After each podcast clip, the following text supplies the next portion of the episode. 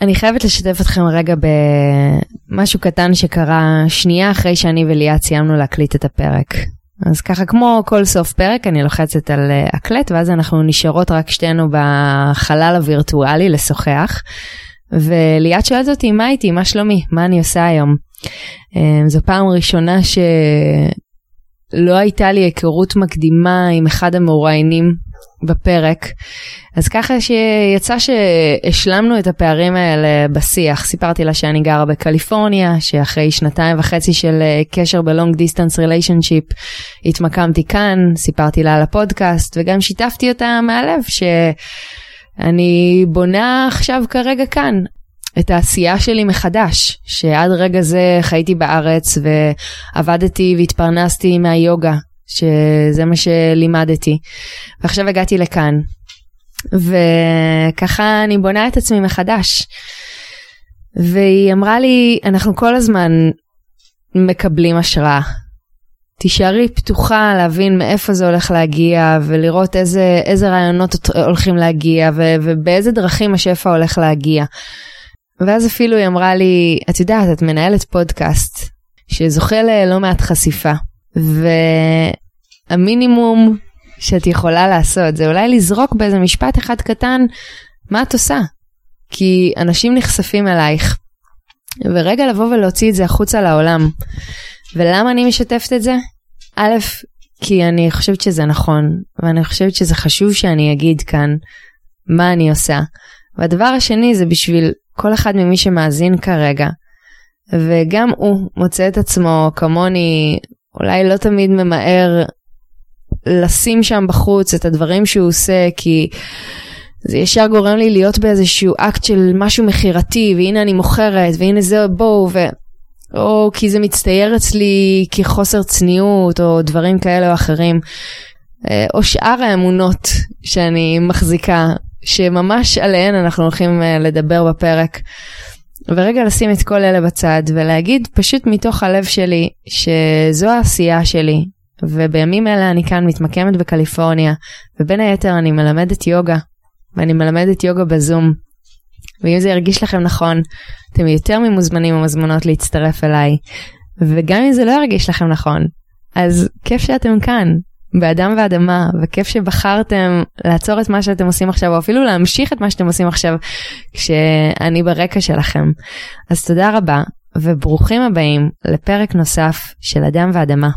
אז לכל מי שחדש כאן, אדם ואדמה זו תוכנית אירוח שעוסקת בחיבור האותנטי שבין האדם לטבע, בהתפתחות, צמיחה, רוחניות, בריאות, ובכלל בניסיון הזה להבין איך לחיות נכון את העולם, איך להיות שמחים יותר ומאושרים יותר.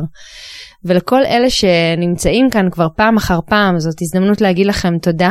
אה, ולהגיד שאם אתם אוהבים את העשייה שלי כאן אז אני מאוד אשמח אם תפיצו הלאה למי שהתכנים האלה עשויים לעניין גם אותו. בפרק הקרוב אני מארחת את ליאת שפר בן יעקב. ליאת היא מלווה אנשים להגשמת החלומות שלהם מזה 20 שנים ומייסדת מאסטרס, האקדמיה ליצירת מציאות. דיברנו בפרק על איך לייצר מציאות בפן הזוגי, כלכלי, בריאותי, ובאופן כללי על איך לצמצם את הפער בין איפה שכולנו נמצאים לאיפה שהיינו רוצים להיות. אז תהנו מלא ותספרו לנו איך היה.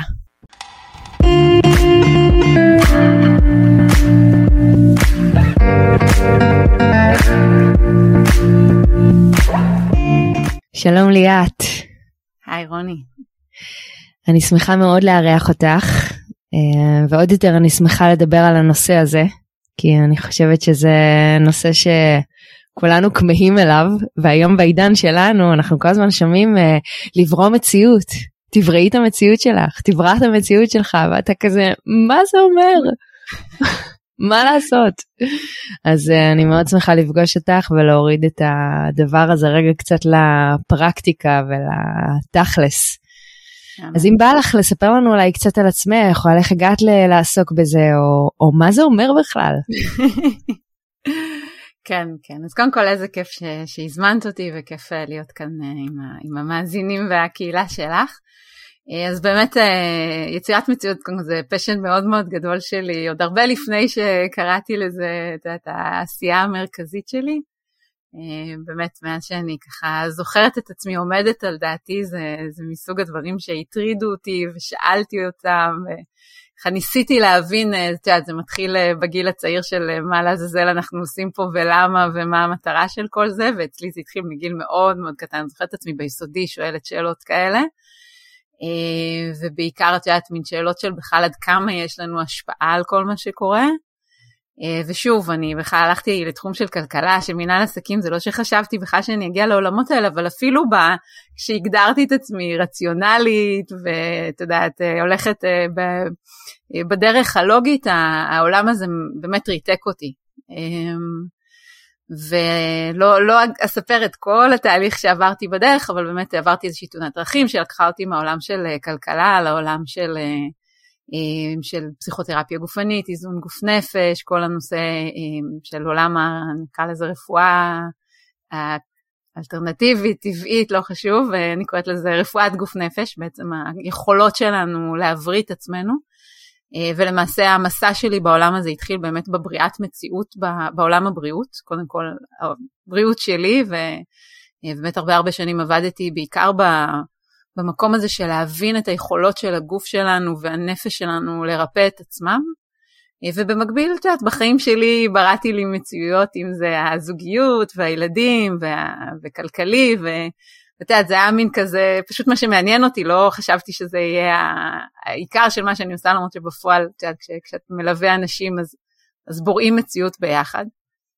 ולפני כמה שנים uh, קיבלתי, אני קוראת לזה, קיבלתי ללמד את uh, מודל יצירת מציאות. אני, בגלל שאני בן אדם מאוד לוגי וצריך סדר, uh, ולמדתי באמת יצירת מציאות אצל המון מרצים ומנטורים בחו"ל, והמון שיטות, והסוד, ו- וג'ו דיספנזה, ו- וכל אחד יש לו את הגישה שלו, וכל הזמן היה חסר לי, כאילו הרגיש לי שכל אחד מלמד אותי איזשהו חלק בתוך זה, אבל אני, אני עוד לא רואה את ה...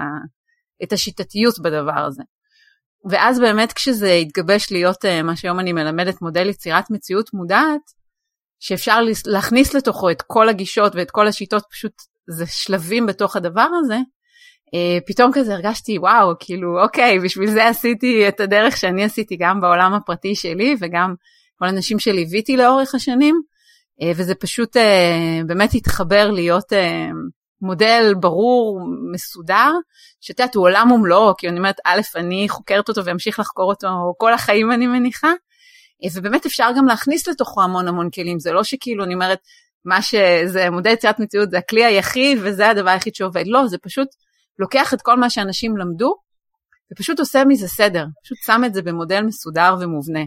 זה ממש קטע, כי כאילו אנחנו מדברות על משהו שהוא מאוד רוחני, ואת מתארת את השילוב של זה עם, עם uh, משהו שהוא מאוד לוגי ואני חושבת את יודעת שזה משהו זה נקודה מה זה חשובה בעיניי כי הנושא הזה שהוא גם ככה מרגיש איפשהו שם אנחנו עלולות בדרך לאבד uh, לא מעט uh, מאזינים ומאזינות כי הם, הם כזה טוב בסדר בואי כאילו בוא נדבר תכלס. ואני חושבת שזה משהו נורא יפה להצליח אה, להביא את זה באמת לכאן ועכשיו, באמת לקרקע, באמת אפילו, אפילו בתוך אה, מבנה לוגי. את יודעת, אה, איינשטיין אמר שהיגיון זה דעות קדומות, אה, שפשוט למדנו בגיל צעיר.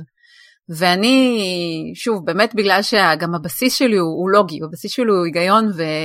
כל מה שעברתי לאורך הדרך, גם בעולם של הרפואת גוף נפש, היה צריך לעבור את המסננת הלוגית שלי, כי אחרת לא יכולתי להבין. ומה שאני מלמדת היום, עזבי שמה שפעם חשבתי שהוא לוגי, היום נראה לי לא לוגי, והרבה דברים שהיום נראים לי לוגי, פעם לא, לא ראיתי בהם את הלוגיקה, זה באמת הסיבה שעבור הרבה אנשים זה נראה כאילו רגע מה אנחנו מדברים עכשיו על uh, מדע מדויק זה בואי זה רוחני כזה זה יצא לך לא יצא לך עלק יצרת מציאות זה לא אתה שם תוכנית לבניית בית ובסוף יש לך בית שנראה כמו התוכנית. אז בתפיסה שלי זה פשוט כי לא לימדו אותנו לעבוד עם, ה, עם הכלים הגבוהים שיש לנו. אמ, זה קשור ללמידה, אולי נגיע היום ככה קצת לבית ספר, מה אנחנו לומדים בבית ספר ומה בעצם המוח שלנו בא הנה לעשות, ובעצם אנחנו, אנחנו לומדים, אז בואי רגע נלך כבר ישר לשם, אוקיי? מה שאנחנו לומדים בבית ספר, אנחנו לומדים שינון וזיכרון, אוקיי? אנחנו לא משתמשים ביכולות האמיתיות שלנו, שזה יכולת דמיון, יכולת אה, אה, חיבור של דברים, יכולת להשתמש עם, עם זה נקרא higher faculties, עם, עם יכולות גבוהות יותר של המוח שלנו, של אינטואיציה, של ידע שהוא מעבר לידע. ובטח בעולם שלנו, שאת יודעת, אנחנו, כשאנחנו גדלנו, אז, אז מה שידעת זה מה שלמדת, ואם היית רוצה לדעת משהו, היה צריך או לפנות למומחה, או למצוא איזה ספר רלוונטי. היום הכל נמצא במרחק, במרחק גוגל, וידע הוא לא רלוונטי. והצורך שלנו להשתמש בכוחות הגבוהים של המוח שלנו, היום יותר מתמיד, הוא הופך להיות אה, באמת חלק בלתי נפרד במציאות שלנו. וכל מה שלימדו את כולנו, ולצערי עדיין מלמדים ככה בבית הספר, זה שינון ושימוש ב, ב, בידע שלמדת. עכשיו, כשאתה משנן ומשתמש רק בידע שלמדת, אז מה שנקרא לוגי, ומה שנקרא אפשרי, ומה שנקרא אמיתי או נכון, הוא מה שלימדו אותך. וזה מאוד מאוד מוגבל. והמוח שלנו והיכולת שלנו ליצור מציאות הם הרבה הרבה יותר רחבים. עכשיו, זה לא שאי אפשר ללמד את זה, פשוט צריך להגיע מתפיסת עולם אחרת שבכלל היכולות שלנו והיכולות שלנו שצריך לפתח הן יכולות הרבה הרבה יותר גבוהות, שחלקן מתחברות באמת לידע שמעבר לידע, ליכולות של אינטואיציה, ליכולות של מה שאנחנו קוראים, מה זה גאונות? גאונות זה אנשים שהמציאו דברים או פיתחו דברים מעבר לידע שהיה קיים. עכשיו, מאיפה הם הביאו את הידע הזה? מאיפה הגיעה הגאונות הזו? Okay, אוקיי, המוח שלו היה מסוגל לראות משהו שאחרים לא. הוא, הוא בעצם ראה תמונת עולם רחבה הרבה הרבה יותר מהתמונה המוגבלת שהייתה באותה תקופה שהוא גדל. וזה מה שהמוח של כולנו מסוגל לעשות. את יודעת, חקרו אה, מה מאפיין מוח של, של גאונים, וזה באמת היכולת של החיבור בין כל החלקים השונים של תפקודי המוח, וגילו שתינוק שנולד יש לו 100% מזה. כל המוח שלו עובד ביחד בהרמוניה, כי, כי, כי תינוק הרי הוא לא, הוא לא משתמש בשינון וזיכרון ככלי מרכזי שלו, זה, הוא לומד את זה עם הזמן כמובן וזה מלמד אותו המון המון מיומנויות, אבל המיומנויות המרכזיות שהוא משתמש בכלל קשורות לאינטואיציה, לתקשורת שהיא על-חושית, כולנו, אם יש לנו ילדים, מכירים את זה שאתה חושב על הילד כשהוא ישן, איזה כיף שהוא ישן והוא מיד מתעורר, כי אנחנו משתמשים ביכולות אחרות שלנו שהן אמיתיות בדיוק כמו כל דבר אחר, את יודעת, זה שאת ואני מדברות בצד השני של האוקיינוס, מקליטות את זה, אחר כך אנשים ישמעו את זה, זה לא הגיוני מבחינתי בדיוק באותה מידה כמו שאני יכולה לתקשר איתך ברמה התודעתית. אבל פשוט בגלל שאנחנו יכולים לחוות את זה בחמשת החושים שלנו, כרגע זה נראה לנו לגיטימי והגיוני. אבל מבחינתי, איך שזה עובד, זה עובד בדיוק באותה צורה כמו שעובד החלקים הגבוהים של המוח שלנו, שמסוגלים לקלוט אינפורמציה שהיא הרבה הרבה מעבר למצומצם שאנחנו יודעים או שלימדו אותנו. ו- והיכולת באמת להבין, וזה מה שאני מזמינה את המאזינים שלנו ש- שלא ינטשו אותנו, אוקיי? שהסיבה שמה שאנחנו מדבר, הולכות לדבר עליו לא נשמע הגיוני, זה פשוט כי אנחנו, מה, מה, מה, מה לימדו אותנו שזה היגיון? מה שנמצא בתבנית המוכרת. ואם זה לא בתבנית המוכרת אז זה לא הגיוני וזה לא מדעי וזה לא לוגי, זה לא נכון, זה פשוט לא נמצא בתבנית שלימדו אותך. זה נמצא באיזושהי תבנית, פשוט בתבנית אחרת.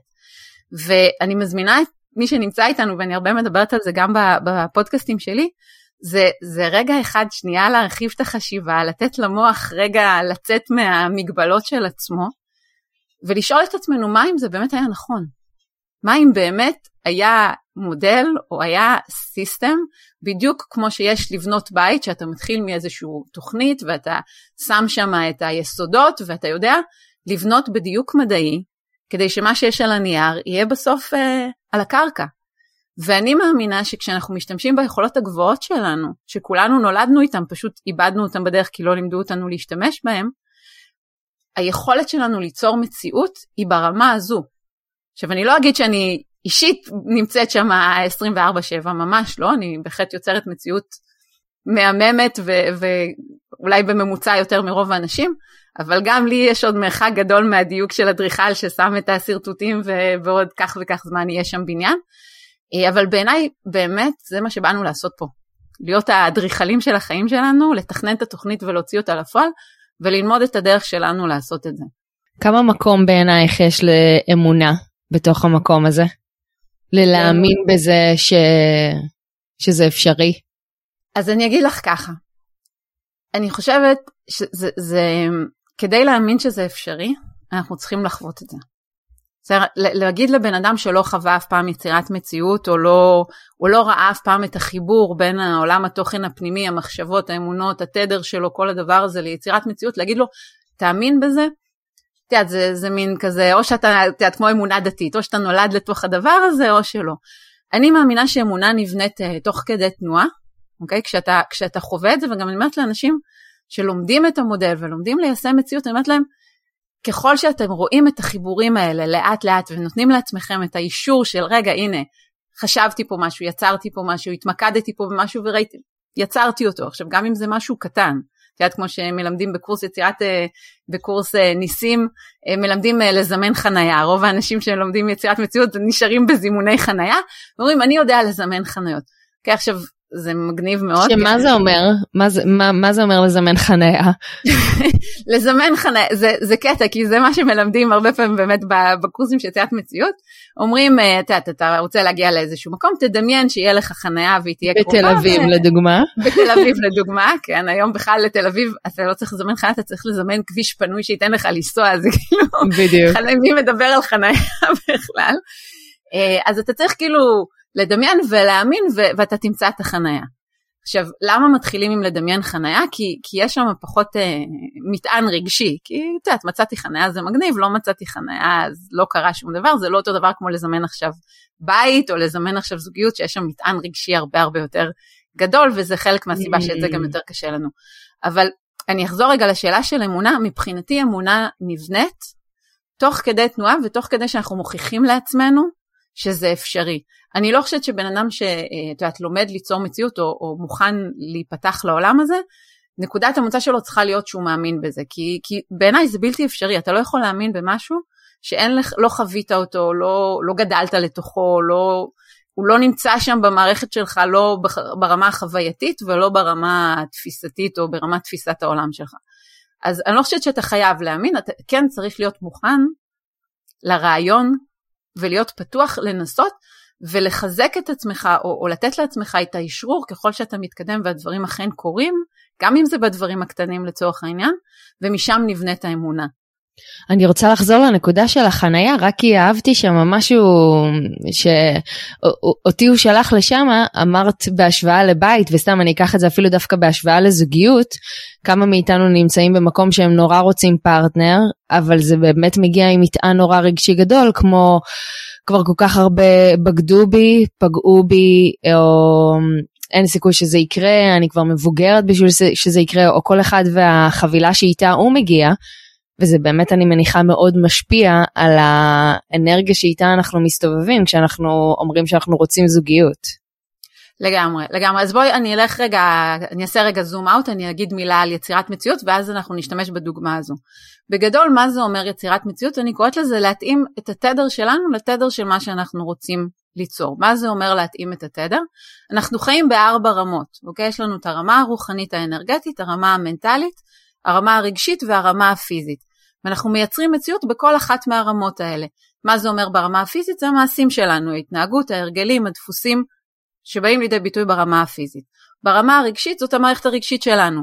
פחדים, ייאוש, תסכול, כעסים, כל המערכת הרגשית שלנו, כמובן שמחה, אהבה וכולי, הם חלק מאותה מערכת תדרים שמייצרת עבורנו מציאות. המערכת המנטלית זאת מערכת האמונות ותפיסות העולם שלי, אוקיי? למשל בדוגמה שלך זה כבר יצאתי למלא דייטים ואין גברים uh, טובים ובגיל שלי כל הגברים הם גרושים ומחפשים דברים מסוימים, גם משפטים שאני שומעת הרבה פעמים. אז יש לי אמונות מסוימות, אוקיי, ברמה המנטלית, זה תדר מסוים, אוקיי, תדר שאמונה שאני מחזיקה שכל הגברים הם סוג מסוים, זה, זה מייצר עבורי איזשהו תדר, אוקיי, תדר בגדול זה אנרגיה, אוקיי, כל דבר, איינשטיין אמר אנרגיה וחומר הם אותו דבר, כל דבר בחיים שלנו הוא תדר. אוקיי? רגש הוא תדר, מחשבה היא תדר, דפוסים, הרגלים, הגוף שלנו הוא תדר. עכשיו, ברמה הרוחנית, אני אולי אכנס לזה אחר כך, אבל ברמה הרוחנית יש את מערכת הערכים שלנו, יש את המסע הנשמתי שלנו, אוקיי? יש שם כל מיני דברים שאנחנו מחזיקים, חלקם במודע, חלקם לא במודע. עכשיו, כדי ליצור לצורך העניין זוגיות, אוקיי? אני צריכה שהתדרים שלי, בכל ארבעת הרמות, יהיו מסונכרנים לזוגיות. זאת אומרת שבמסע הנשמתי שלי אני אהיה מחוברת ליצירת זוגיות, שבמערכת האמונות שלי אני אאמין שזה אפשרי עבורי ליצור זוגיות טובה עם גבר או עם אישה שמתאימים לי ושיעשו לי טוב. Uh, כמובן שיש שם מלא מלא אמונות, כן, אני שנייה רגע רק נותנת דוגמאות קטנות. Uh, במערכת הרגשית אני צריכה להאמין שאני ראויה, שאני ראויה שיאהבו אותי, שאני מאמינה שיש uh, אנשים טובים בעולם, אני מרגישה בטוחה בעולם, אני מרגישה בטוחה עם גברים, אני מרגישה בטוחה עם נשים, אוקיי? יש שם במערכת הרגשית דברים מסוימים שצריכים להיות מסונכרנים למציאות שאני רוצה ליצור זוגיות וזוגיות טובה עם, עם בן אדם שטוב לי איתו. ברמת ההרגל וההתנהגות אז אני צריכה, את יודעת, לצאת לדייטים או לצאת לפגישות ו, ולהתנהל בצורה מסוימת ולא לדחות או לא להרחיק או לא להגיב. זאת אומרת זה ממש לא מספיק זה שרק בראש אני אהיה באיזושהי אה, תחושה של אני ראויה לזוגיות אלא ממש אני צריכה גם לבצע פעולות מסוימות שיקדמו אותי אל עבר המטרה הזאת. בדיוק, בדיוק. הרבה פעמים, את יודעת, כשמדברים על יצירת מציאות, מה אומרים? מחשבה יוצרת מציאות. Okay, אוקיי? מחשבה היא ברובד המנטלי. זה level אחד מתוך אר, אר, ארבעה רבדים, שהוא, אוקיי, okay, בוא נגיד שכל מה שאני חושבת עליו, כל, בוא נגיד שברמה המנטלית כל האמונות שלי מסונכנות למה שאני רוצה. נגיד, לא שזה אפשרי, כי יש לנו כאלה שאנחנו בכלל לא מודעים אליהם, אבל נניח, לצורך ההדגמה. במערכת הרגשית שלי יש דברים אחרים לגמרי.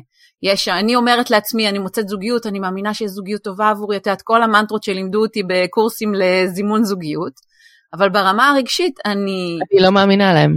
לא מאמינה להם, בדיוק. אני, מרג... אני מתכווצת כשאני אומרת את המילים האלה, אוקיי? אני מרגישה פחד, אני מרגישה חרדה, אני מרגישה כעס, אני מרגישה תסכול, אני מרגישה ייאוש. אז התדר שאני מייצרת הוא הרבה הרבה מעבר למחשבות. אוקיי? אז אם אני מחזיקה המון המון אמונות ויוצאת למלא מלא דייטים ומאמינה שאני אמצא והכל, אבל ברמה הרגשית יש לי שם כאבים וטראומות ופחדים, זה ה vibe שאני מייצרת. וזאת המציאות שאני מייצרת ואני לא מבינה כי רגע אני חושבת את כל המחשבות הנכונות אני עושה את כל הפעולות הנכונות אבל רגשית אני ממש לא שם. זה גם מה שבעצם אותה בחורה גם פוגשת. בדיוק ואז זה מה שהיא פוגשת כי זה מציאות זה התדר שממנו היא פוגשת את העולם, אוקיי? עכשיו בואי רגע ניקח את זה שנייה לדוגמה שאנשים יבינו כשאני אומרת מה זה התדר, אוקיי? בואי ניקח רגע בן אדם שהוא כועס, שהוא עצבני, אוקיי? אז התדר שלך הוא כעס. עכשיו כשאני אבוא עצבנית אלייך, אוקיי? את מיד קולטת שאני עצבנית עוד לפני שהוצאתי מילה מהפה, אוקיי? נחשוב כולנו על איזה סיטואציה של פקיד בדואר או בבנק או whatever, ובן אדם שמגיע עצבני, מה הוא מקבל מהצד השני? פקידה עצבנית או פקיד עצבני או מישהו שצועק עליו, מיד כל, וכל האנרגיה בסניף, מה היא? כולם נהיים עצבנים, כולם נהיים דרוכים, כולם נהיים חס... את ממש רואה את הדבר הזה. אוקיי? זה נקרא אה, סינכרון תדרים. כשבן אדם מגיע בכעס זה מה שהוא יפגוש. הסיכוי שבן אדם כועס ועצבני יפגוש מולו פקידה חייכנית ונחמדה שתהיה סופר חביבה אליו, מאוד נמוך, אלא אם כן היא עושה עבודת תודעה והיא עכשיו אה, מוכנה להכיל כל מיני אישית של אחרים, סליחה על הזה. אוקיי? אז רוב הסיכויים אנחנו נפגוש את העולם מהמקום שבו אנחנו נמצאים. ואז מה שקורה, ושוב, אם ניקח רגע את דוגמת הזוגיות, כמה נשים פוגשות את אותם הגברים במרכאות, כל פעם קוראים לו בשם אחר וכל פעם הוא זה, אבל עם אותו דפוס. למה היא פוגשת את הגברים עם אותו דפוס? כי יש משהו בתוכה שממגנט אותם, יש משהו בתוכה שכל הזמן מושך את אותם אנשים דומים שמסתנכרנים לסיפור הפנימי שלה. עכשיו זה לא בהכרח מה שהיא חושבת אמרנו, זה לא בהכרח זה שהיא יוצאת למקומות הנכונים במרכאות או לא במרכאות, אלא במערכת הרגשית שלה היא מחזיקה שם איזשהו רגש מסוים שכל פעם מפגיש אותה עם גברים מאותו דפוס. עכשיו אני אחזור לדוגמת החנייה, למה זה יותר קל בחנייה? כי בחנייה אין לי כל כך הרבה מטענים. אוקיי? Okay? כשאני באה לפגוש זוגיות, אז אני באה עם כל סיפורי הזוגיות שלא עבדו לי, אני באה עם סיפורי הזוגיות של ההורים שלי, אני באה עם סיפורי, את יודעת, אני באה עם כזה, עם, עם הדימוי העצמי שלי, עם הערך העצמי שלי, כל התיק הזה, ועכשיו בואי נסנכרן את התדרים שלנו לזוגיות אוהבת, תומכת, אה, מחבקת, ממש. אוקיי? Okay? כשאני באה לחפש חנייה, אין לי כל כך הרבה מטענים. לכן בדברים הקטנים, להרבה אנשים קל לייצר מציאות, כי, כי אין שם כזה סיפור, בסדר? אין לי איזה אמוציות מטורפות אם אני אמצא או לא אמצא חניה, כאילו מגניב אם מצאתי, אבל זה לא שזה אומר עליי שאני בן אדם שלא ראוי לחניה בעולם, כי לא מצאתי עכשיו חניה בתל אביב. בסדר, תל אביב קשה למצוא חניה, אז לא מצאתי, אוקיי? ואין לי איזה מערכת אמונות שאני לא בן אדם שראוי לזה. אין לי שם סיפורים כאלה. אז אני רוצה את זה, אוקיי? אני שמה שם כוונה, אני נוסעת, מחפשת את החניה, רגשית מגניב לי ושמח לי למצוא חניה ולספר איזה כיף היה לי למצוא את החניה בדיוק מול הכניסה. ואין לי שם סיפור ולכן זה הרבה יותר קל. אבל גם יש שם באמת את ה... מה הסיכוי שזה יקרה, כמו שאת נכון. אומרת. כי את אומרת, כן, כן, לא, לא. אוקיי? אגב, אחד השלבים ביצירת מציאות זה שלב של שחרור, שאני תמיד אומרת שהוא אחד השלבים הקשים, שזה השלב הזה של כן, כן, לא, לא. אחרי שאתה מסנכרן ועובד ומשחרר אמונות ועובד על הרגש, יש שלב שאתה צריך להגיד, וגם אם זה לא יקרה, אני אהיה בסדר. כי אם אני אהיה תלויה בזוגיות הזאת, אוקיי? ואם כל האושר שלי וכל מה שאני רוצה ליצור תלוי בזה שאני אמצא זוגיות, הדבר הראשון שמתעורר לי בתוך זה, זה פחד ממש גדול אם אני לא אמצא. כי שום דבר לא יסתדר, כי אני תולה את הכל בזוגיות. אז לכן אחד השלבים זה השלב של מה שיהיה, אני אהיה בסדר. אני חושבת שזה גם, זה גם מה שאמרת, וזה גם, uh, אתה נכנס לאיזשהי מקום של uh, תלות מסוימת. כאילו, אמרתי, עכשיו קדימה, זה צריך לקרות, מתי זה קורה? ונראה לי שההאחזות הזאת היא גם מייצרת איזושהי רתיעה מהדבר. ממש, ממש. והדימוי שאני נותנת במקום הזה כדי להסביר לאנשים באיזה mindset להיות, אני אומרת להם זה כמו להזמין אה, הזמנה מאמזון או הזמנה באינטרנט. אתה בוחר את מה שאתה רוצה, אוקיי, שם שם את ה intention שלך, את הכוונה שלך, אתה שם שם את מה שאתה רוצה, מזמין, שלחת את ההזמנה. עכשיו אתה לא רץ לדלת לראות אם זה שם. נכון? כאילו אתה יודע שיש עד שהם יאספו את זה, ועד שהדואר יעבוד, ועד שזה יגיע, כאילו ברור לך שזה ייקח זמן, וגם אם זה מתעכב, שוב, אתה לא באיזה חרדה של אוי זה לא מגיע, אולי שלחתי את ההזמנה והיא לא תבוא, אתה יודע ששמת, אתה מבסוט כבר, מרגע שעשית את הסנד אתה כבר מבסוט ומפנטז על זה שזה יהיה אצלך, ואתה יודע שזה יגיע בזמן שלו. אוקיי? אז ככה כשאנחנו מזמנים מציאות, זה תמיד הדימוי שאני נותנת כשאני מלמדת, אני אומרת, תדמיינו הזמנה בדואר. שלחתם, וזהו, ואתם יודעים שזה יגיע, אבל אתם לא עכשיו באובססיביות, כי את רודפים ועסוקים אחרי מתי זה מגיע, למה זה לא מגיע, מה קורה, אולי זה לא, אולי לא מגיע לי שזה יגיע. לא, כאילו, בסדר, אני יודעת שיש זמן, ויש איזשהו פרק זמן שצריך לעבור, וזה יגיע בזמן שלו. וכשאנחנו יוצרים מציאות ומגיעים, אני קוראת לזה, זה הקליק. כשאני רואה את התמונה, כשאני מרגישה, כשאני מחברת את כל הדברים האלה, ואז אני במקום של, אני יודעת שזה יגיע בזמן שלו, כי באמת ה-attachment הזה, כמו שאת אומרת, התלות הזאת בתוצאה, היא, היא, היא מייצרת בדיוק את אותו רגש, את אותו תדר, את אותן אמונות, את אותן מחשבות שמלכתחילה עבדנו נורא קשה כדי להשתחרר מהן. אז בעצם העבודה שלנו צריכה להיות בעיקר על המחשבות שלנו ועל האמונות שלנו. אז, אז אני אגיד ככה, קודם כל אמרנו, דיברנו על החלק הרוחני, אז בואי רגע שנייה נתחיל ממנו. אה, כי הרבה פעמים מפספסים אותו, בטח כשמדברים על יצירת מציאות, כי לא, לא די שאנחנו גם ככה באיזה עולם אה, רוחני ואיזה חצי איזוטרי, אז עכשיו בכלל אני עולה רגע לרמה הזאת, אבל אני כן אתחיל משם, כי הרבה פעמים זה אחת הסיבות שאנחנו לא מצליחים ליצור מציאות, אוקיי? אז נתחיל מזה ששוב, בתפיסת העולם שלי, בסדר, אני תמיד אומרת זה לא נכון או לא נכון, ככה אני רואה את הדברים, וכל אחד ייקח לו את מה שמדויק עבורו. כל אחד מאיתנו נולד לפה, לעולם הזה עם איזושהי הטבעה ייחודית, עם איזשהו נתיב מאוד מסוים, ששוב, באמונה שלי בחרנו לעבור אותו ובחרנו ללמוד שם דברים מסוימים. ויש תהליכים שלמים שאני מעבירה, איך למצוא את החתימת נשמה, את הייחודיות הזאת שלנו, אבל אחד הנגזרות שלה זה מה שאני קוראת התדר הרטט או עולם הערכים שלנו. Okay, אוקיי? מה באמת חשוב לי בחיים? ושוב, גם שם יש איזשהו תהליך שאני מעבירה כדי למצוא את הערכים. עכשיו, מה זה ערכים? ערכים זה דברים מרכזיים, אוקיי? אני קוראת לזה המצפן שלנו, שמובילים אותי בחיים. אז זה יכול להיות חופש, זה יכול להיות עצמאות, זה יכול להיות כבוד, זה יכול להיות אהבה, זה יכול להיות יצירתיות. בדרך כלל יש לנו משהו כמו חמישה, שישה ערכים מרכזיים כאלה, שאנחנו יכולים ממש לחזור לילדות שלנו, לחזור לסיפורים הראשונים שלנו, ולראות אה, אה, איך הם חוזרים, איך הם ממש תמה חוזרת כזאת בחיים שלנו. עכשיו, אף אחד מאיתנו לא, רובנו בוא נגיד, זה ככה, לא עוצרים לשאול מה הערכים שלי, אוקיי? מה באמת חשוב לי ברמה הגבוהה מאז שאני זוכרת את עצמי, וזה מה, ערך שמוביל אותי. עכשיו, כשאנחנו עוצרים ומסתכלים על הערכים האלה, אוקיי, וכשאנחנו מגיעים אל החמישה-שישה האלה, אני תמיד ממליצה לכתוב אותם ולשים אותם, וממש משמשים לנו מצפן, הם בכלל הנקודת בסיס שממנה אנחנו מתחילים לגזור את הרצון, את מה אנחנו רוצים. כי מה קורה להרבה אנשים, ואני אקח רגע דוגמה אחרת, ואפשר אחר כך לחזור לזוגיות, אוקיי? נגיד, אני עובדת הרבה עם אה, עצמאים ועצמאיות. ואחד הדברים... כסף. שאנחנו, ואחד הדברים, אפרופו כסף, אוקיי? אה, שיושב בעולם הערכים, למה אנשים רוצים כסף? הם רוצים חופש. אוקיי? הם רוצים חופש, הם רוצים עצמאות, הם רוצים שקט. עכשיו רוב הפעולות שרוב האנשים עושים כדי לייצר כסף, אין להם קשר לא לחופש, לא לעצמאות ולא... וואו. אוקיי? עכשיו, אני רואה אנשים שפתחו עסק, כשהערך המרכזי שלהם זה הנושא הזה של חופש, זה הנושא הזה של עצמאות, וכל מה שהעסק לוקח מהם, או עבודה, לא משנה, זה זולל להם את החופש, אוקיי? הם מרגישים תלויים וכבולים, אם זה בעבודה שלהם כשכירים ואם זה בעבודה שלהם כעצמאים, ובעצם המטרה המרכזית שלשמה הם רצו, הרי כסף הוא אמצעי, כמו, גם, גם זוגיות היא אמצעי לצורך העניין, בסדר? היא אמצעי לחוות חוויה מסוימת בחיים. עכשיו, אם החוויה שאני חווה כרגע מהעסק שלי או מהזוגיות שונה מהותית מה, מהתדר, מהערך, מהסיבה שבגללה בכלל יצאתי לדרך, אין שם הלימה. אין שם הלימה, ואז אני לא אוכל לייצר את הכסף ואת השפע שאני רוצה, כי זה בכלל לא קשור לאותם דברים מרכזיים ומהותיים עבורי. ובעצם, אני, שוב, אני, אני אסביר את זה רגע איך אני רואה את זה.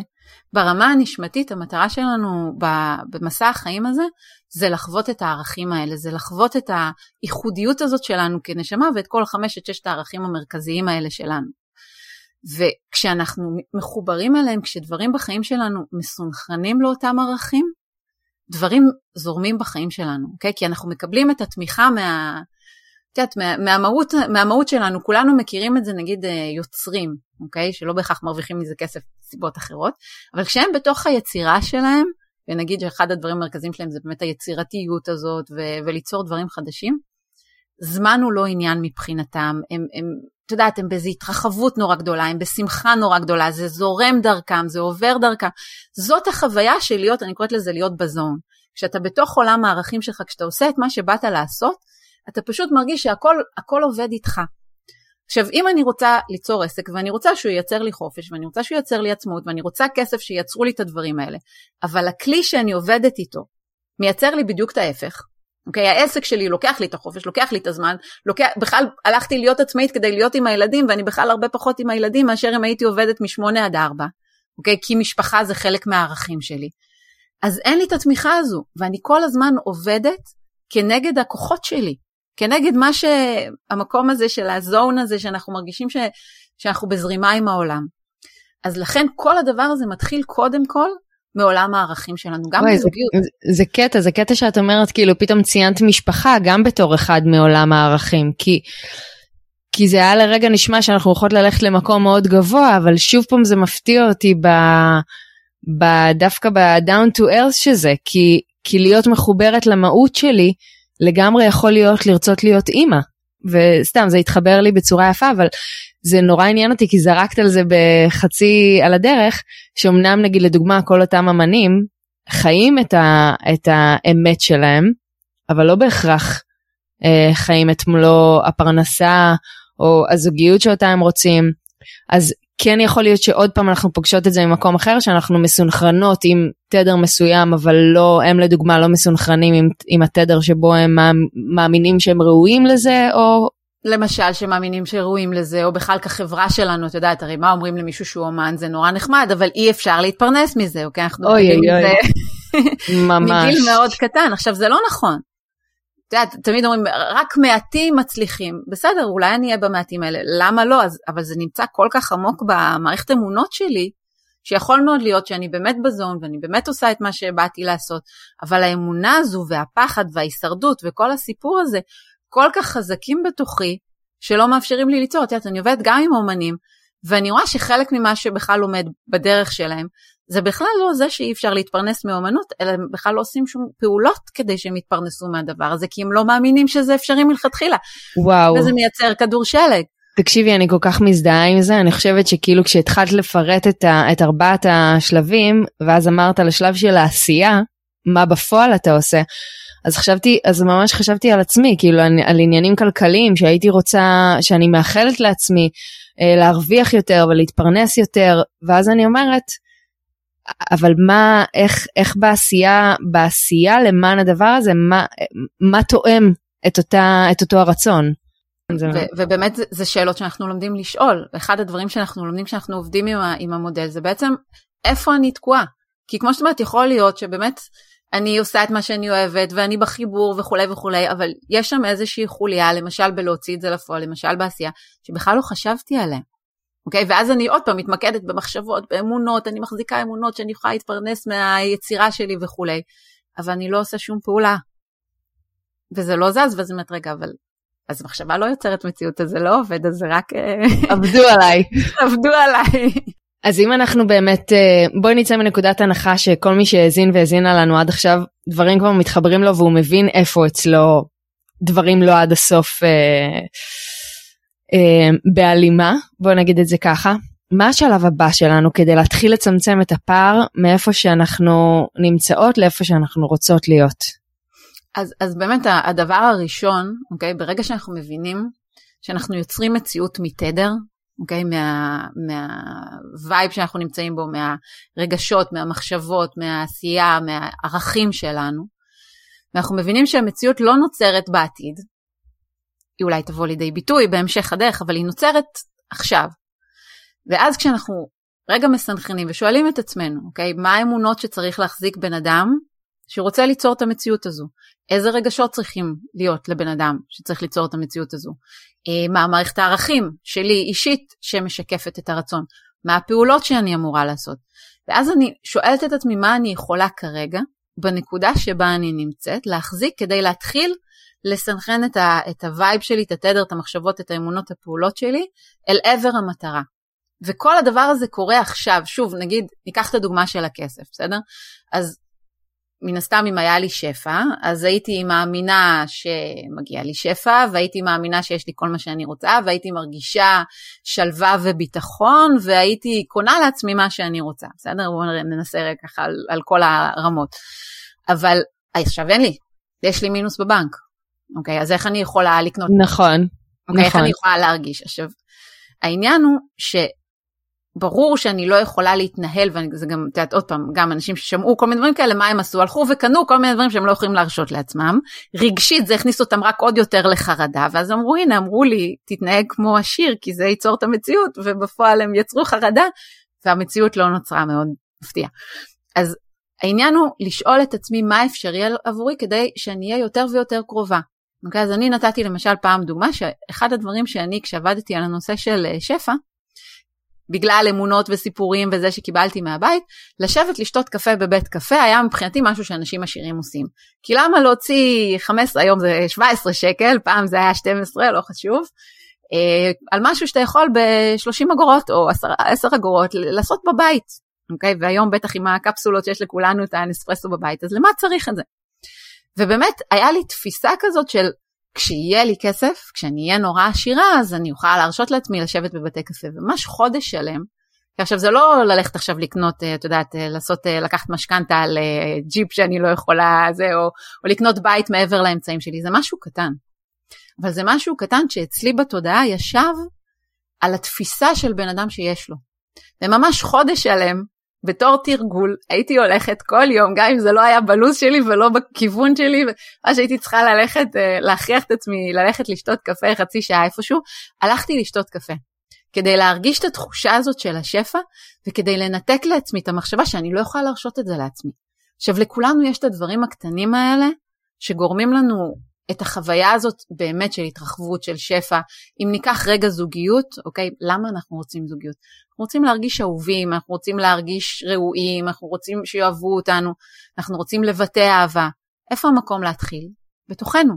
האם אנחנו בני זוג טובים לעצמנו? האם אנחנו אוהבים את עצמנו? האם אנחנו מבטאים אהבה לעצמנו? האם אנחנו בני הזוג שאנחנו רוצים שיהיו לנו? האם אנחנו הפרטנר שאנחנו רוצים שנהיה?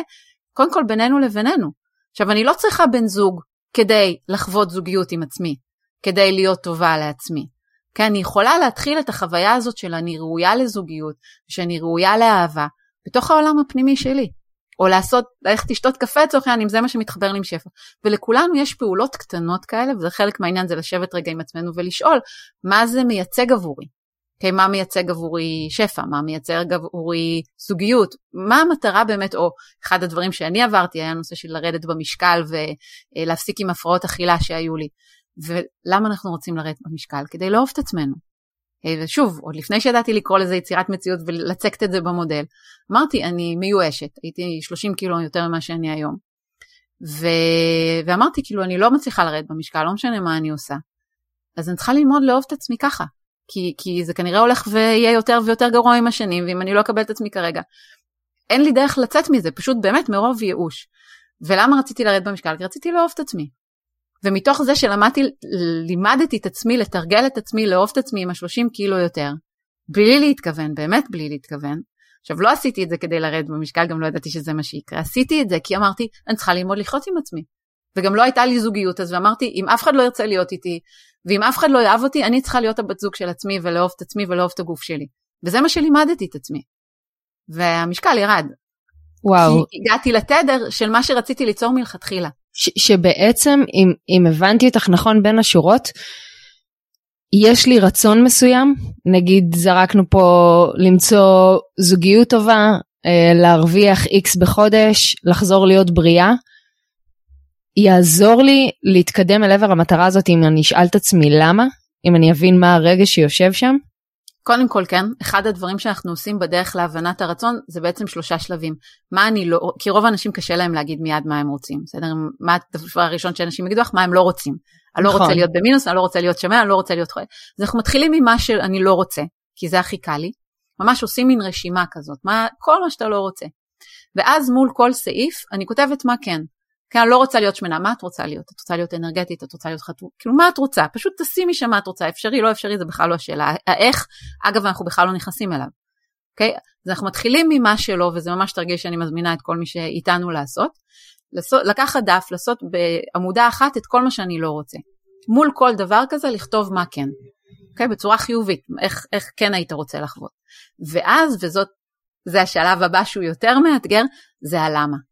אוקיי, זה למה אני רוצה את הדבר, למה את רוצה להיות, אוקיי, את לא רוצה להיות שמנה, את רוצה להיות חטובה, למה?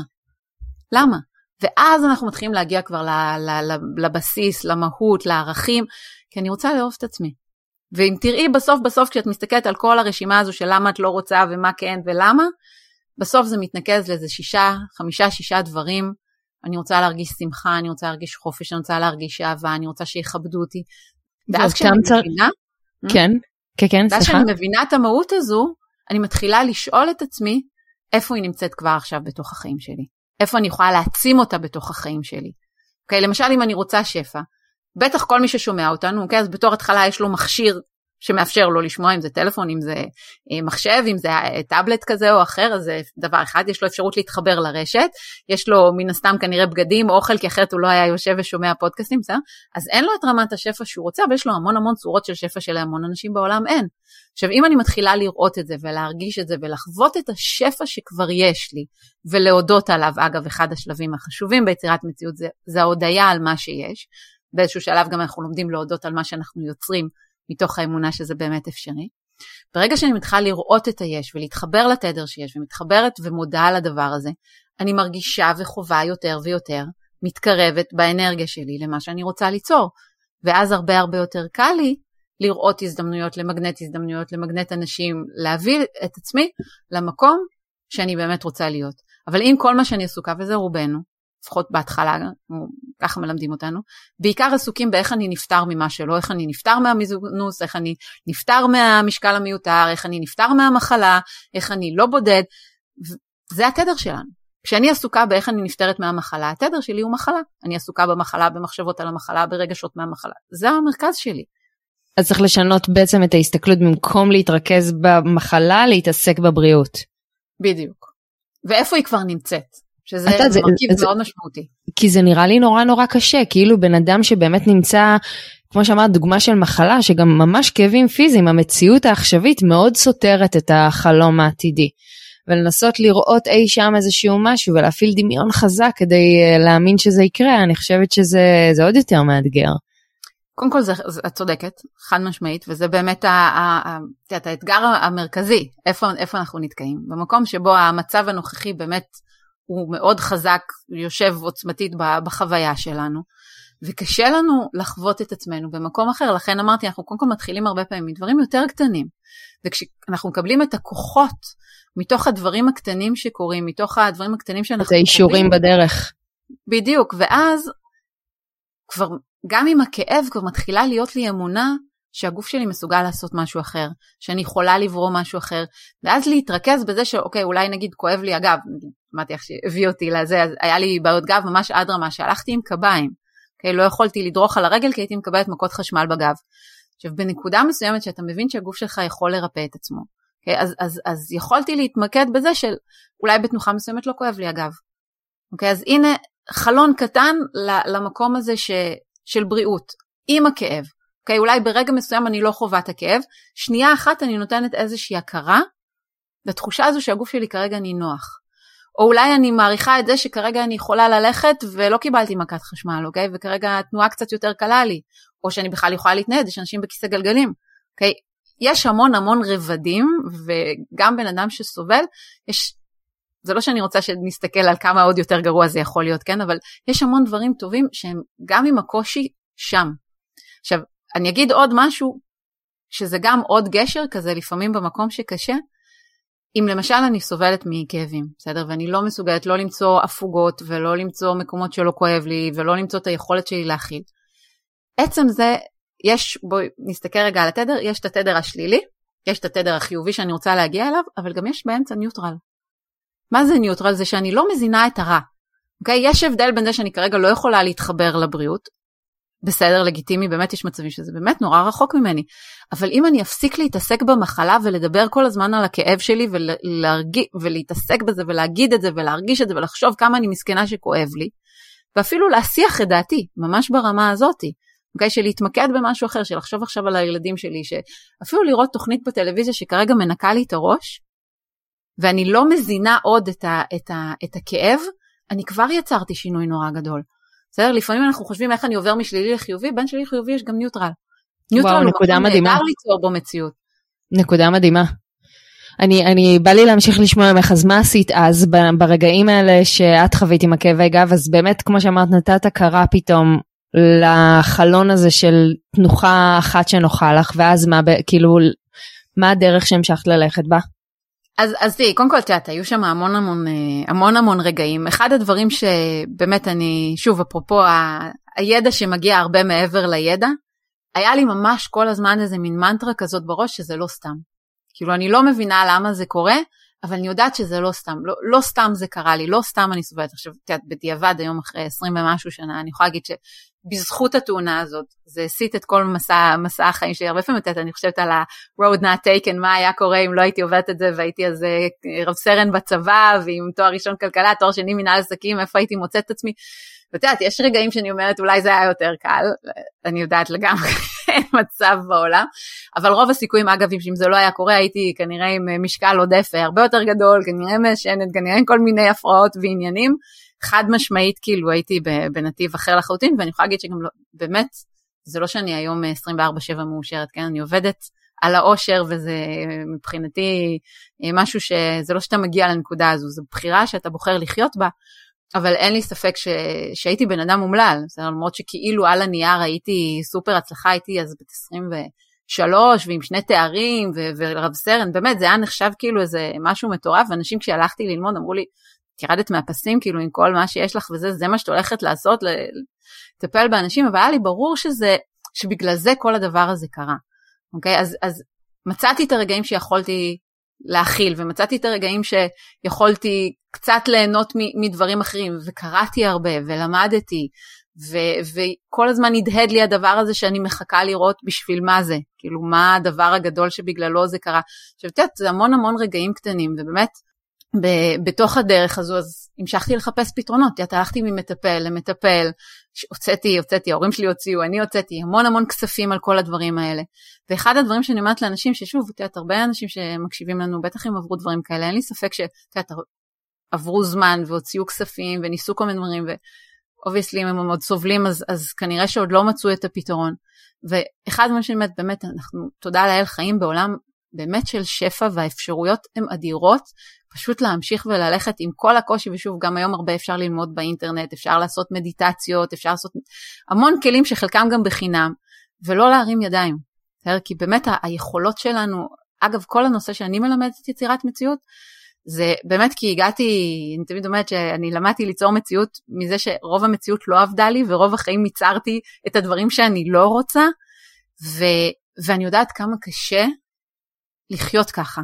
באמת, במקומות הכי הכי אפלים וחשוכים שאפשר להגיע, ומבחינתי כל מסע החיים שלי עם הרגעים הכואבים והקשים האלה, היה בשביל שאני היום אוכל לבוא ו- ולתת את האור ואת התקווה הזאת לאנשים ש- שאפשר לחיות אחרת ואפשר ליצור חיים אחרים ואפשר להרים את עצמנו באמת ממקומות מאוד מאוד נמוכים שלא הבנתי בשביל מה אני הולכת לקום מחר בבוקר, אוקיי, okay, ברמה הזאתי, ו- ואפשר לחיות אחרת. כאילו, וזה היום, את יודעת, זה, ה- זה ה vision שלי, זה המצפן שלי וזה, וזה בזכות כל הקושי והסבל ובאמת הידיעה הזאת ש- שזה לא סתם וש- שיש משהו גדול מהדבר הזה, ש- שוב, אנחנו לא גדלים, בטח לא בעולם שלנו, אני חילונית, אני לא דתית וגם לא מאמינה באלוהים כמו שהוא בדת, אלא במשהו, באנרגיה ואת יודעת, בצורה קצת אחרת. אין לנו גם במה להיאחז. ו- ואז את יודעת, כאילו אנחנו סובלים ואין לזה תכלית, ואנחנו לא רואים לאן זה הולך. באמת, זה נורא נורא קשה. ובעיניי למצוא את, ה, את הכוחות הפנימיים, באמת כל מה שאני מלמדת בסוף זה לא, את יודעת, להאמין באיזושהי אנרגיה שתעשה לנו טוב ושאם uh, נעבוד בחוקים מסוימים לרצות אותה אז היא, היא, היא תדאג שיהיה לנו חיים טובים, אלא באיך אני משתמש בכוחות הפנימיים ובסמכות הפנימית שלי וביכולות המולדות ששכחתי אותן פשוט. uh, כדי ליצור חיים אחרים ובעיקר להחזיר, אני קוראת לזה להחזיר לאנשים את המקל קסמים שלהם, כי אנחנו באמת קוסמים.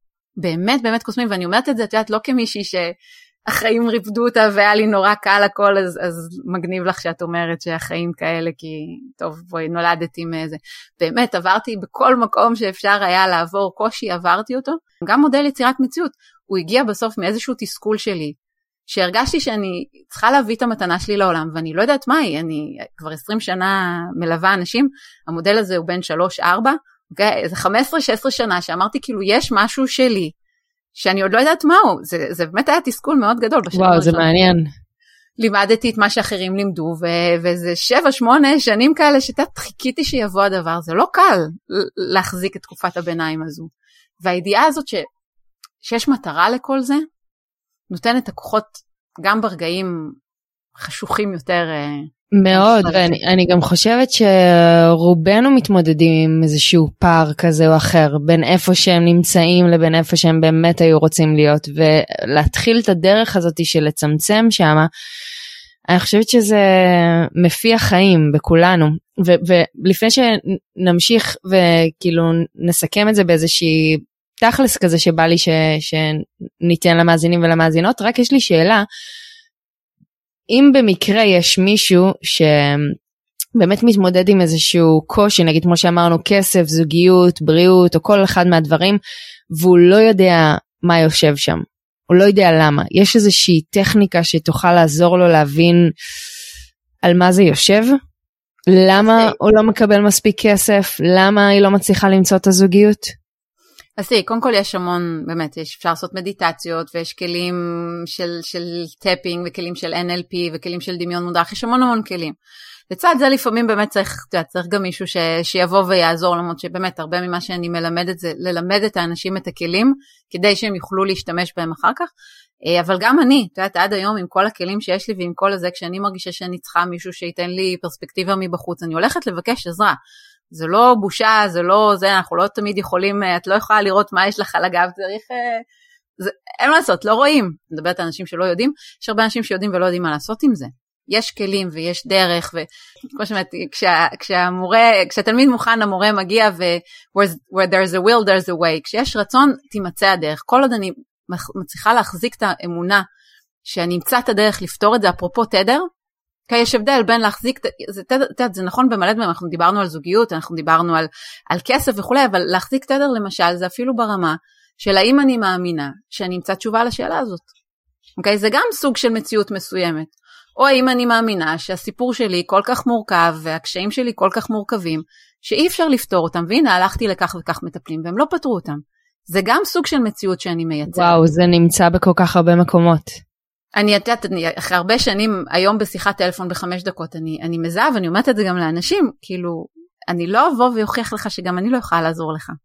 כאילו, עד שאתה לא תחליט שזה מה שאתה רוצה, אני לא, אני לא, אני אפילו לא אצא איתך לדרך. אוקיי? כי, כי זה התדר שאתה תיצור, וזה מה שאתה תוציא ממני וזה שאתה תוציא מעצמך. אתה חייב להאמין שזה אפשרי. אז השאלה, לשאלה שלך, הדבר הראשון זה קודם כל להאמין שתימצא הדרך, גם אם אני לא יודעת מה, אמרתי לך, איך מבחינתי קורה תוך כדי תנועה, רוב האנשים נתקעים. כי הם מחפשים את האיך. באמת? בוא נדבר על האיך הזה, כי אני, בדיוק איזה נקודה נורא חשובה, כי הרבה פעמים, אוקיי, יאללה, סגרנו את הפינה הזאתי, הבנתי מה יושב, אוקיי, זה מה שאני רוצה, מה עכשיו? כאילו, מה...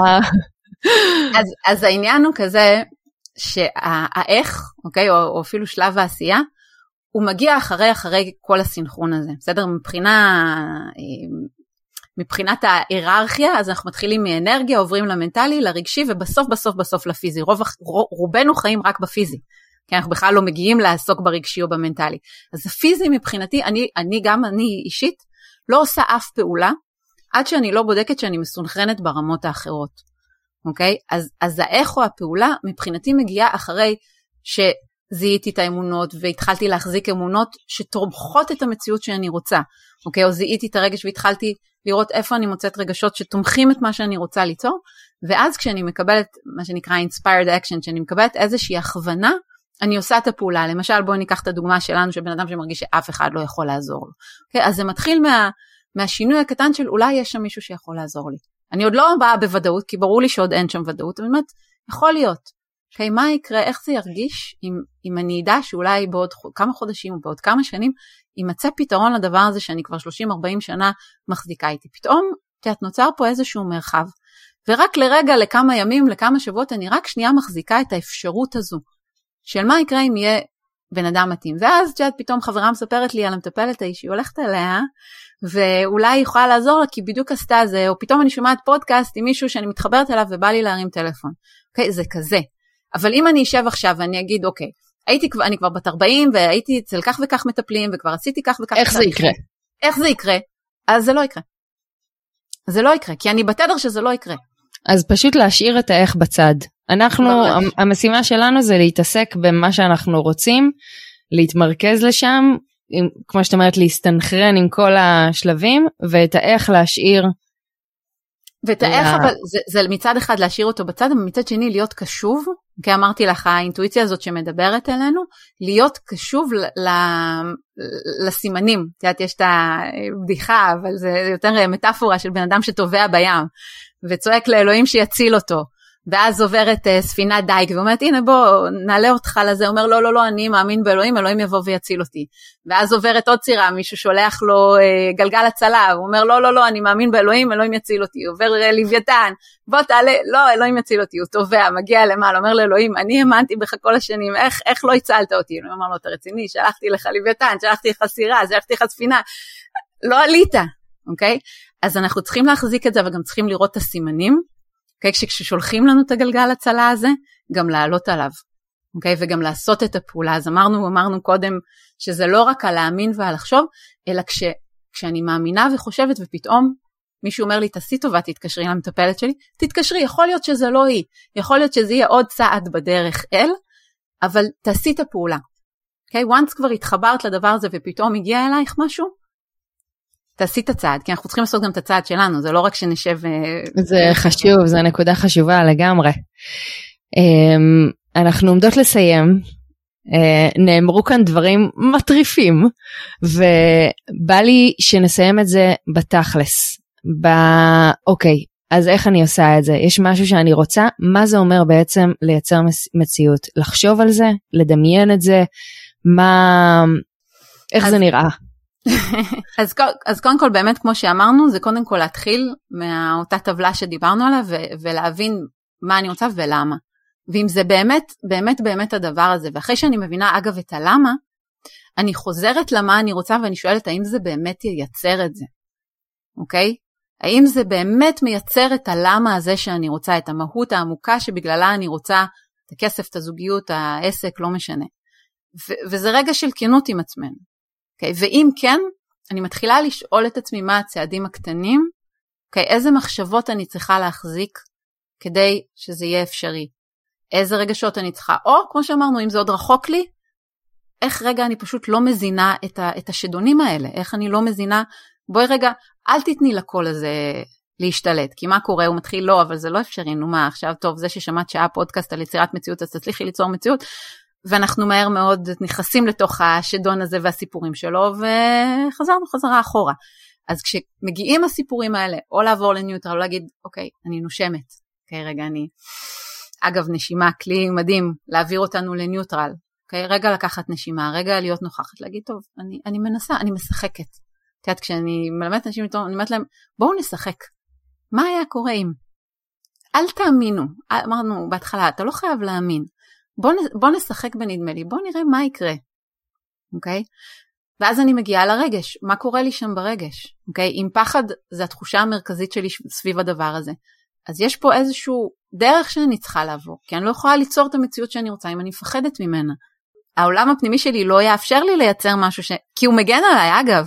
בסדר? כל הסיפור הזה שאנחנו מייצרים את המציאות של התדר שלנו, היא בגלל העוצמה שלנו, היא בזכות העוצמה שלנו, כי אם יש משהו שאני נורא מפחדת ממנו, אם אני נורא מפחדת מזוגיות, זה שאין לי זוגיות זה משרת אותי, כי זה שומר עליי מהפחד. Okay, אוקיי? אז להבין שגם האמונות שלי, גם הרגש, הם הכל שם כדי לשרת אותי. השאלה האם אני רוצה להמשיך לתת לפחד לקחת אותי לנתיב הזה, או שאני בוחרת רגע לעצור ולהסתכל לו בעיניים, בין אם זה בכלים שלי, בין אם זה לעשות מדיטציה, בין אם זה לעשות מדיטות, אה, אה, נשימות, בין אם זה לעבוד על האמונות, בין אם זה להיכנס אחורה ולהסתכל על הפחדים שלי, ובין אם זה להגיד, אוקיי, עשיתי את כל הדרך הזו, ואני עכשיו מחזיקה את האמונה ואת הרגש שזה אפשרי. או שאני לומדת לאהוב את עצמי ולבטא אהבה בחיים שלי, כי זה בעצם המהות של כל מה שאני רוצה. אוקיי? נתנו מלא מלא כלים, את יודעת, אפשר להקשיב לפודקאסט הזה כמה וכמה פעמים, אבל את יודעת, זה לא שאני יכולה להגיד לך, כי לכל אחד איפשהו בתוך הדבר הזה, איפשהו הוא נמצא. אני אגיד שני כלים באמת בעיניי שתמיד נכונים ומשמעותיים להכל, אחד, דיברתי עליו, זה הנושא הזה של הנשימה, כי הנשימה עוזרת לנו להגיע לניוטרל, אוקיי? היא עוזרת לנו רגע לעצור את הרעש ובעצם לחזור לנוכחות, לכאן ועכשיו, ופשוט לעצור את זה. גם אם אני כרגע לא יכולה, אמרנו, לעבור מחיובי לשלילי, מהשלילי לחיובי וכולי, אלא רק שנייה להיות נוכחת. אם, אם נצליח להיות רוב החיים שלנו בנשימה, בניוטרל, בנוכחות, נייצר מציאות מופלאה. הסיבה שאנחנו מייצרים מציאות קשה היא כי, כי אנחנו עסוקים בקושי רוב הזמן. כי אנחנו נמצאים בעבר? כי אנחנו נמצאים בעבר, כי אנחנו נמצאים בעתיד, כי אנחנו מפחדים ממה שיהיה ומתבאסים ממה שהיה או ממה שלא היה. אנחנו לא באמת חיים בכאן, בכאן ועכשיו תמיד המציאות שנוצרת היא, היא, היא, היא מאוד טוב. אם אני, אין לי מטען מהעבר, המציאות שאני אצור היא מציאות חיובית, כי הגוף שלנו כל הזמן חותר לבריאות, אוקיי? הוא כל הזמן מתקן את עצמו. אוקיי? ב- ב- כשאני לא מזינה את עצמי בביקורת ובסיפורים פנימיים, אני באהבה עצמית, כאילו הגוף שלי, הנשמה שלי אוהבת אותי, כאילו אין לה עניין לספר. מאיפה מגיע כל הסיפורים והביקורת, זה מכל מיני דברים שאני סוחבת איתי מהעבר. וואו, ואת חושבת שאפשר לנקות את זה לגמרי? אי אפשר לנקות את זה לגמרי. אני אגיד לך שהרבה הרבה שנים חשבתי שאפשר. Okay, אוקיי? הרבה הרבה שנים גם על עצמי אמרתי טוב נו עוד עוד קצת עוד קצת לנקות עוד קצת כלים עוד קצת באמת למדתי כל כך הרבה ועשיתי כל כך הרבה באיזשהו שלב הבנתי תראי אנחנו מנקים לא רק את הסיפור חיים הזה אנחנו מנקים את הסיפור חיים שלנו אני, אני מאמינה שאנחנו לא פעם ראשונה כאן אוקיי אז אנחנו מנקים סיפור חיים או עכשיו בואי אפילו אנחנו לא מאמינים בזה אנחנו מנקים את הסיפור חיים של ההורים שלנו אנחנו מנקים סיפורי חיים קולקטיביים בואי נגיד שניקיתי את כל סיפורי החיים שלי בואי נגיד יצאתי לעולם, פגשתי מישהו, שמעתי חדשות, את יודעת כמה סיפורים נפלו עליי עכשיו? וואו. אי אפשר, אי אפשר להתנתק מזה. מה שאנחנו לומדים, וזה, את יודעת, הרבה מהכלים של המיינדפולנס והנוכחות, זה לא להאמין לסיפורים האלה, זה לא להזין את הסיפורים האלה, זה לא לבחור לחיות אותם עוד פעם ועוד פעם ועוד פעם. אז אני יכולה להגיד לך שאני פוגשת אותם כל הזמן.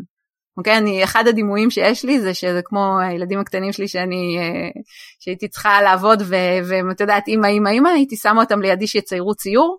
אז ככה הקול הזה שמבקר ומקטין אותי ומספר סיפורים, אני שמה אותו לידי שיצייר ציור בזמן שאני עושה את מה שאני צריכה לעשות בעולם, והוא שם. את חושבת שהוא לא שם? את יודעת, באמת, יש לי, תודה לאל, עסק מצליח ומלא אנשים ש, שאני זוכה לעזור להם. ועדיין אני הרבה פעמים קמה בבוקר עם הספק של מי אני ומה אני ומה יש לי לתת לעולם, ואני שמה את הקול הזה פה לידי, לפעמים זה לוקח לי כמה דקות יותר, לפעמים פחות, אבל באמת היום זה, זה לא עובר אותי יום. כאילו אני לא לוקחת את זה מעבר ליום, כי, כי כבר יש לי באמת את המיומנות לעשות את זה. אני אומרת לו, בסדר, שב, שב פה, צייר משהו, תן לי, תן לי להתקדם. ויש לי המון כלים באמת לעבוד איתם.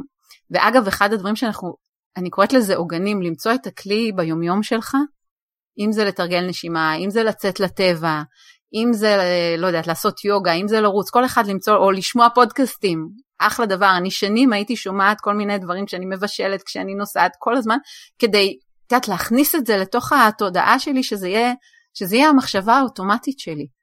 אז למצוא את העוגנים שיהיו בחיים שלך לא כשקשה לך, ביומיום. כי אז כשקשה לך, זה כבר זמין לך, כי תרגלת את זה כל ממש. כך הרבה, שזה כבר לא עניין, כי מה רוב האנשים עושים? הם חיים את היומיום שלהם, ואז כשקשה הם פתאום מנסים להוציא את עצמם. זה מאוד קשה כשקשה לך, כשאתה כבר במסה הקריטית הזאת שמושכת אותך למטה, פתאום למצוא עכשיו איזה מין, עכשיו אני אשב לעשות מדיטציה, עכשיו אני אשב לעשות נשימות, עכשיו אני עושה מדיטציה כל בוקר, באתי עם שמחה, באתי עם באסה, באתי לבוקר טוב, באתי עם לילה גרוע, לא משנה, אני יושבת לעשות מדיטציה. אוקיי, אז, אז התרגול הזה כבר קיים בתוכי, ואז אם אני יושבת במדיטציה אחרי שאני ביום שהוא באסה, זה קל לי באותה מידה, כי זה פשוט חלק מההרגלים שלי. ולכן למצוא איזשהו הרגל כזה שמראים לכם את האנרגיה, בלי לחכות ליפול, כשהאנרגיה תיפול יהיה לכם הרבה הרבה יותר קל, קל לקום. והדבר של ההודיה, שגם אותו הזכרנו, אוקיי? של אני הרבה שנים הייתי אומרת תודה לפני השינה. כי את יודעת, אומרים לכתוב את התודות, ואני אמרתי, לא, לא, אני לא כותבת, אני אומרת. זה עשה עבודה נהדרת, אני היום כותבת, זה ממש ברמת של אדיקות דתית מבחינתי, באמת. אני כותבת את הדברים שאני מודה עליהם, הרבה מהדברים הם, אה, את יודעת, הילדים שלי, המשפחה שלי, הבן זוג שלי, דברים שאני מודה עליהם. למה? כי איך זה קשור ללזמן מציאות? הודיה זה אחד הכוחות הכי חזקים ליצירת מציאות, למה? כי הם מתמקדים ביש, אוקיי? הם מתמקדים במה שמשמח אותי, הם מתמקדים במה שממלא אותי, הם מתמקדים באהבה, הם מתמקדים בשפע, אוקיי? הם מעלים אותי לתדר מאוד מאוד גבוה על מה שכבר קיים. את יודעת, זה לא להמציא, אנחנו מדברות על איך אני, מזה שאין לי זוגיות, מגיעה לתדר שיש לי. כשאני מודה על מה שכבר קיים בחיים שלי, אוקיי? אני, אני מתחברת לדברים הטובים שיש. עכשיו רובנו מה אנחנו עושים? אנחנו מקטרים על מה שאין, ולא רואים את מה שיש, ולוקחים את זה כמובן מאליו. מתי אנחנו נזכרים בזה? כשכואב לי, פתאום אני נזכרת, אה, דווקא היה נחמד כשלא כאב. פתאום אז אני מעריכה את הבריאות. אז אני לא מחכה שיכאב לי, אני כל יום כותבת תודה על הבריאות ותודה על הגוף שלי ותודה על כל מה שהוא עושה עבורי. כי, כי מה? כי פתאום כאילו נופל לי האסימון, כי אני אומרת, את באמת אותה אחת שרוצה זוגיות, אבל נמצאת רוב היום בקיטור על זה שזה אף פעם לא יקרה, או למה זה לא קרה, אז זה מה שהיא ממשיכה לפגוש במציאות שלה. ואם היא נמצאת באיזשהו תדר אחר ששמח, אז דברים שמחים ימשיכו כנראה להתמגנט אליה. ובואי נדבר רגע פרקטית, אוקיי? לקראת ככה סיום. תחשבי להיפגש לדייט, אוקיי? עם בחורה שחודשים כל מה שהיא חושבת זה שהיא הולכת ומזדקנת ושהיא לא תמצא אף בן זוג והיא לחוצת חתונה. ותחשבי לשבת עם בחורה שכל יום עסוקה בלהודות על עצמה ועל החיים שלה ולאהוב את עצמה ולעשות את מה שהיא נהנית ממנו ולהזין את עצמה ו- ו- ולכבד את עצמה. תחשבי איזה דייט. וואו, אני הייתי עפה על אחת כזאת. אני הייתי עפה עליה. הייתי רוצה לבלות איתה כל יום. ולא רק את. ככה זה עובד. זה, את זה פוגשים. עכשיו גם בלי שהיא תגיד מילה והיא תהיה חייך והיא תהיה הכי חמודה בעולם ותגיד את כל הדברים הנכונים, מרגישים את התדר הזה.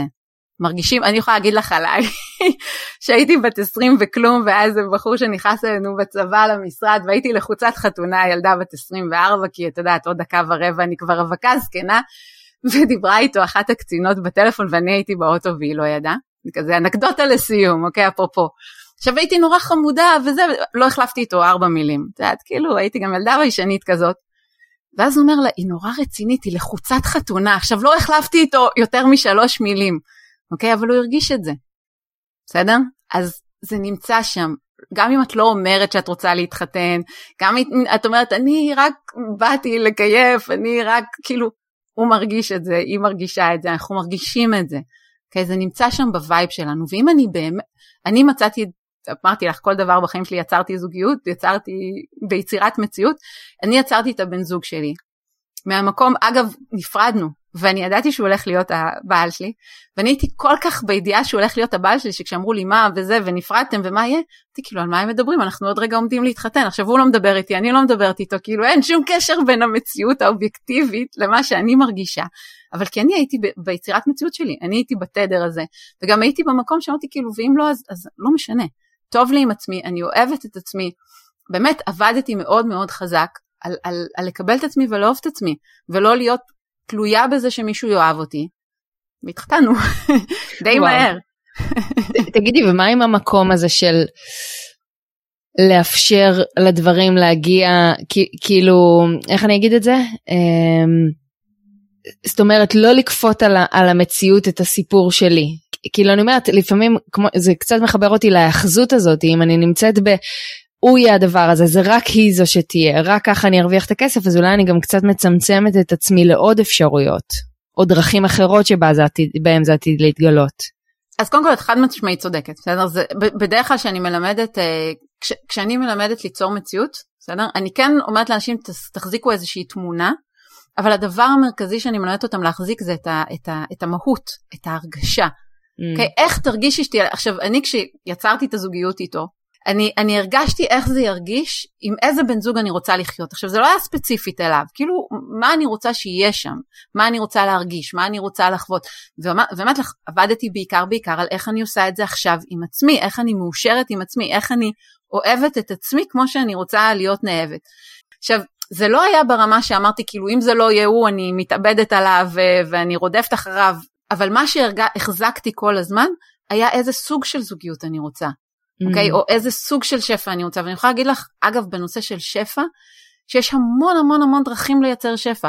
המון. וזה שאנחנו מסתכלים על חלון מאוד צר, שרק ככה זה צריך להיות, רובנו מפספסים עשרה חלונות אחרים שפתוחים לגמרי, וששפע יכול להגיע אלינו בקלות. כן, וכשאתה לומד לחיות בשפע, אתה מבין שזה לא עניין של הרבה כסף. זה עניין של התחושה הזו שהמציאות מאפשרת לך כל כך הרבה דברים, הכי בקלות. אחת באמת לסיום, אמרת להודות על היש, מה אם להודות על האין? זה... להודות על האין זה משהו? אמ, אז כך, תראי, בגדול, אני, אני כשאני כותבת תודות, אני, אני כותבת תודה על כל מה שיש ותודה על הכל. Okay, אוקיי? שזה כאילו הכל. על, אני, אני אגב לפעמים כותבת תודה על האתגרים, בסדר? תודה על הקשיים. אני כותבת את זה לפעמים בהודיות שלי. תודה על האין, אני מתמקדת עוד פעם באין. לא, okay. אני, אוקיי? אז אני, אני אנסה לדייק את זה, כי הרבה פעמים שמעתי שכשמייצרים מציאות, אז אומר, אומרים את מה שרוצים כבר כאילו הוא קיים, כבר כאילו לא אומרים עליו תודה. תודה על זה שזה קורה. אוקיי. Okay. ותודה על זה שזה, תודה על האין אני נשארת בתדר של, כאילו זה מין, אני לא מצליחה לה, כאילו להתחבר במקום הרגשי של להודות על אין. אני יכולה להודות על אתגרים, אני יכולה להודות על קשרים, אני אפילו יכולה להודות על המחלה שלי. אוקיי, אני, כשאני מודה על זה שאין לי שפע, לא, נכון, זה לא, זה לא הייתה לא הכוונה שלי, זה יותר בכוונה של אני מודה על ההכנסה שככה וככה, למרות שהיא עדיין לא אותו המספר, או אני מודה על הזוגיות המדהימה שיש לי, למרות שבפועל אה, הוא לא בזוגיות. אז, אז לגמרי, אחד הדברים באמת שאנחנו מודים עליהם זה הדברים שאנחנו יוצרים, אבל, אוקיי? וזה אחד הדברים שאני מלמדת אנשים. נגיד אני רוצה עכשיו ליצור זוגיות, אני אומרת, אוקיי, תודה על הזוגיות שמגיעה אליי, או תודה על הזוגיות שאני יוצרת, או תודה על הבן זוג שמדויק עבורי. אם זה יוצר בתוכי תחושת התרחבות, כי אמרנו, אנחנו מדברים על המחשבה ומדברים על הרגש.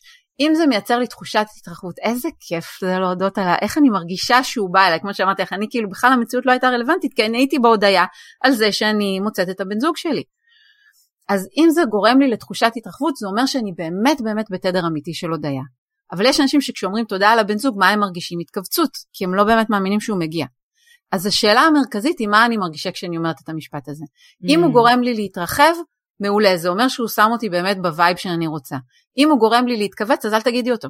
אני מעדיפה שתגידי על זה של תודה שאני אוהבת את עצמי, ותודה שיש לי אותי, ותודה על מה שאני באמת יכולה להתחבר ו- ולהודות עליו ולהרגיש את ההכרת תודה. הרעיון הוא לא להגיד דברים, בשביל לסמן וי או להגיד אותם מהראש, הם צריכים להיות בסינכרון עם ההרגשה, ואם הם מייצרים הרגשה הפוכה, הם מייצרים את המציאות ההפוכה. זה שאמרתי את המשפט הנכון, אבל ייצרתי את הרגש של הפחד של התסכול של האין, יצרתי מציאות של פחד, תסכול ואין. אמרנו, החוליה החלשה. אוקיי? אז אם זה יוצר לי התרחבות, מהמם, תודי על מה שקורה, לא על מה שאין, אלא על זה שאני יוצרת את המציאות, תודה על השפע שמגיע אליי, תודה על ההכנסה שמגיעה אליי, תודה על כל הטוב. זה יוצר לי התרחבות, זה משפט מצוין. אם לא, פשוט תתרכזי במה שמרחיב לך את הלב. ליאת שפר בן יעקב, תודה רבה רבה רבה. אני חושבת שיש כאן אה, שעה וכמה דקות שיעשירו את כולנו, וזה, בחוויה האישית שלי זה לגמרי פרק שצריך להאזין לו כמה פעמים כדי לתת לתוכן הזה ככה להיכנס פנימה. אז תודה רבה שהיית כאן איתי ואיתנו, ונתת לנו את כל המידע הזה. תודה רבה רבה רבה. תודה, תודה ענקית רוני, ותודה על ההזמנה, זה באמת, זה תמיד כיף לי ואני תמיד נענית בשמחה, אז תודה גדולה, ומקווה שבאמת עשינו, יצרנו כמה מציאויות uh, טובות לכמה אנשים. מאוד. מקווה ואפילו בטוחה. כן. תודה רבה ליאת. תודה, תודה ענקית. ולכם מאזינים ומאזינות יקרים, אני אגיד שאם נהניתם ומצאתם ערך בפרק, אז תפיצו ותעבירו למי שגם הוא עשוי או היא ליהנות מהפרק. תודה רבה. ונתראה בפרק הבא.